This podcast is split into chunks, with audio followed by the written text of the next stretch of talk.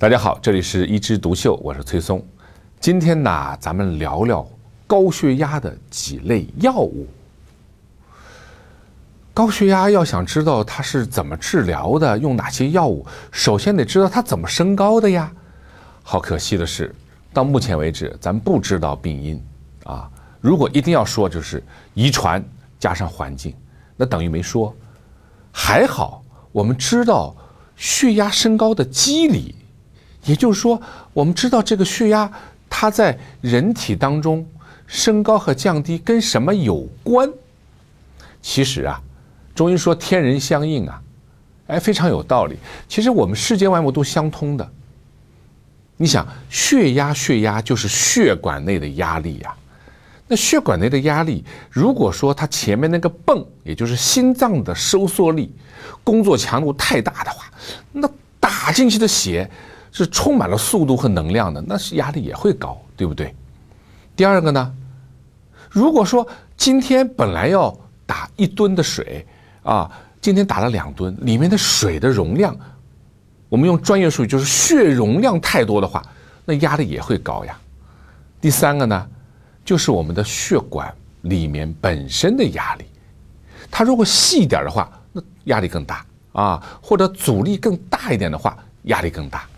我们可以打个比方，就像我们拿一个气泵给轮胎充气，这个气泵是一个非常厉害的高压气泵，轮胎的压力非常容易就过头，对吧？第二个，今天呢，虽然气泵不是很厉害，但是我们充的气太多了，轮胎的胎压也会太高。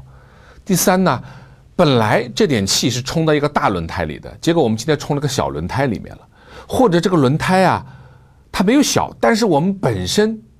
这个车子太重了，把那个轮胎已经压得有点扁了，再充进去同样的气，这个轮胎的压力就非常高了，都一样。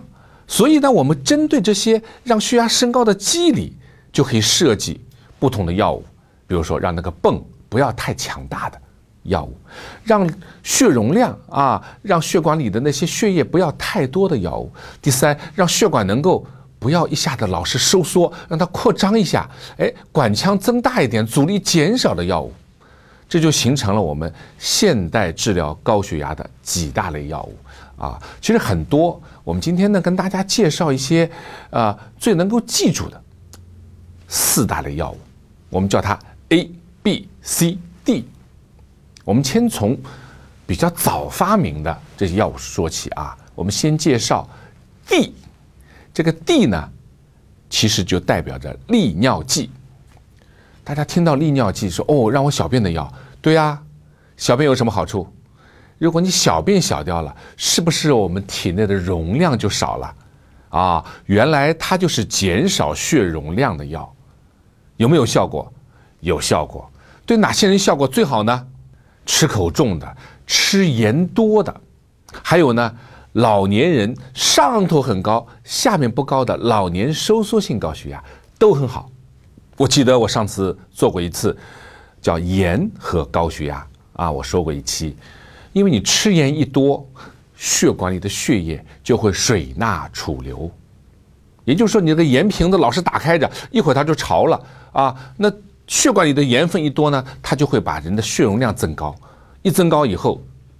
血管床里的压力就会增大。那使用利尿剂以后呢，通过肾脏把这些多余的水分排掉以后，哎，我们就能获得正常的血压。所以这是一个最简单的思路，也是一个非常古老的药物——利尿剂治疗高血压。对于吃口重的人、吃盐多的人非常有效。但是呢，它也有很多的不好的地方。比如说，第一，它会影响人体的尿酸的排泄，也就是说。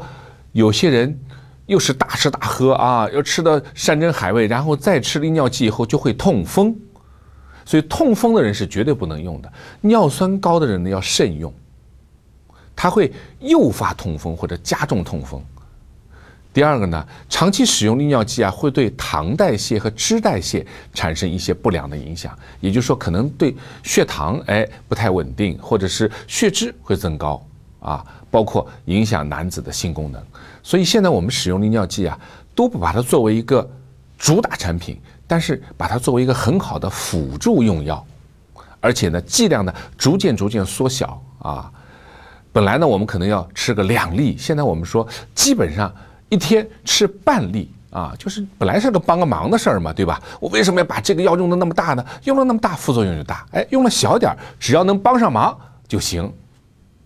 那么这种药一般我们叫双克啊，呃，就是一双两双的双，克服的克。那么如果说你还听到有什么塞米，就是塞外的塞，啊。大米的米，塞米塞米也是这类药啊。记住这些词根，有助于了解你今天吃的什么药，或者是了解这是哪一类的高血压药。那说完了 D，咱们倒退回来，咱们说说 C。C 呢，我们学名叫钙离子拮抗剂。咱不去管它名儿叫啥了，反正它是一种什么呢？它是一种直接扩张血管的药。啊，让你整个一个小轮胎变成大轮胎，那你整个的血压就能降下来。它可以解除我们的血管的痉挛。这个药呀，发展也是很漫长的。以前呢，我们有呃各种各样的钙离拮抗剂，但是发现呢，它除了降压以外，还对心脏或者全身有作用。那这样的话呢，虽然说一举多得，但是如果说我仅仅就是高血压。我没有其他毛病，那这些药用起来呢，就可能副作用大，所以逐渐、逐渐、逐渐，科学家们啊，药学家们，他们要找到一种针对性的，就针对血管，不针对心脏啊，也不针对呃肾脏这些药物，找到了没有？找到了。那么它的词根叫什么？叫地平，就地平线的地平，啊，我们经常听的叫硝苯地平。尼群地平、尼摩地平、尼卡地平、拉西地平、菲洛地平、氨氯地平、左旋氨氯地平啊，只要是地平类，都是这一类，都是钙离子拮抗剂。那么这一类药它的好处在哪里呢？这类药就是说我不管你年纪轻年纪大，我反正扩张血管，啊，我最靠谱。一般来说，我觉得这类药啊。它的降压效果呢比较实在，啊，也就是说它用多少差不多能达到多少的量，不像有其他的一些药呢，它根据人群的，啊，待会儿再说。那么地平类它也是适用于什么呢？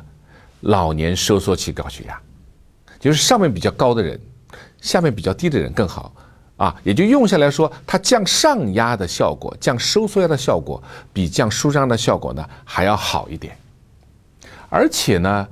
它也没有特别大的副作用啊，除了有时候会有点脸发红，因为它扩张血管嘛，把你脸上的血管也扩张了。哦，有点生火，然后心跳有时候会快以外，好像还行。但是这类药呢，一定要吃长效的。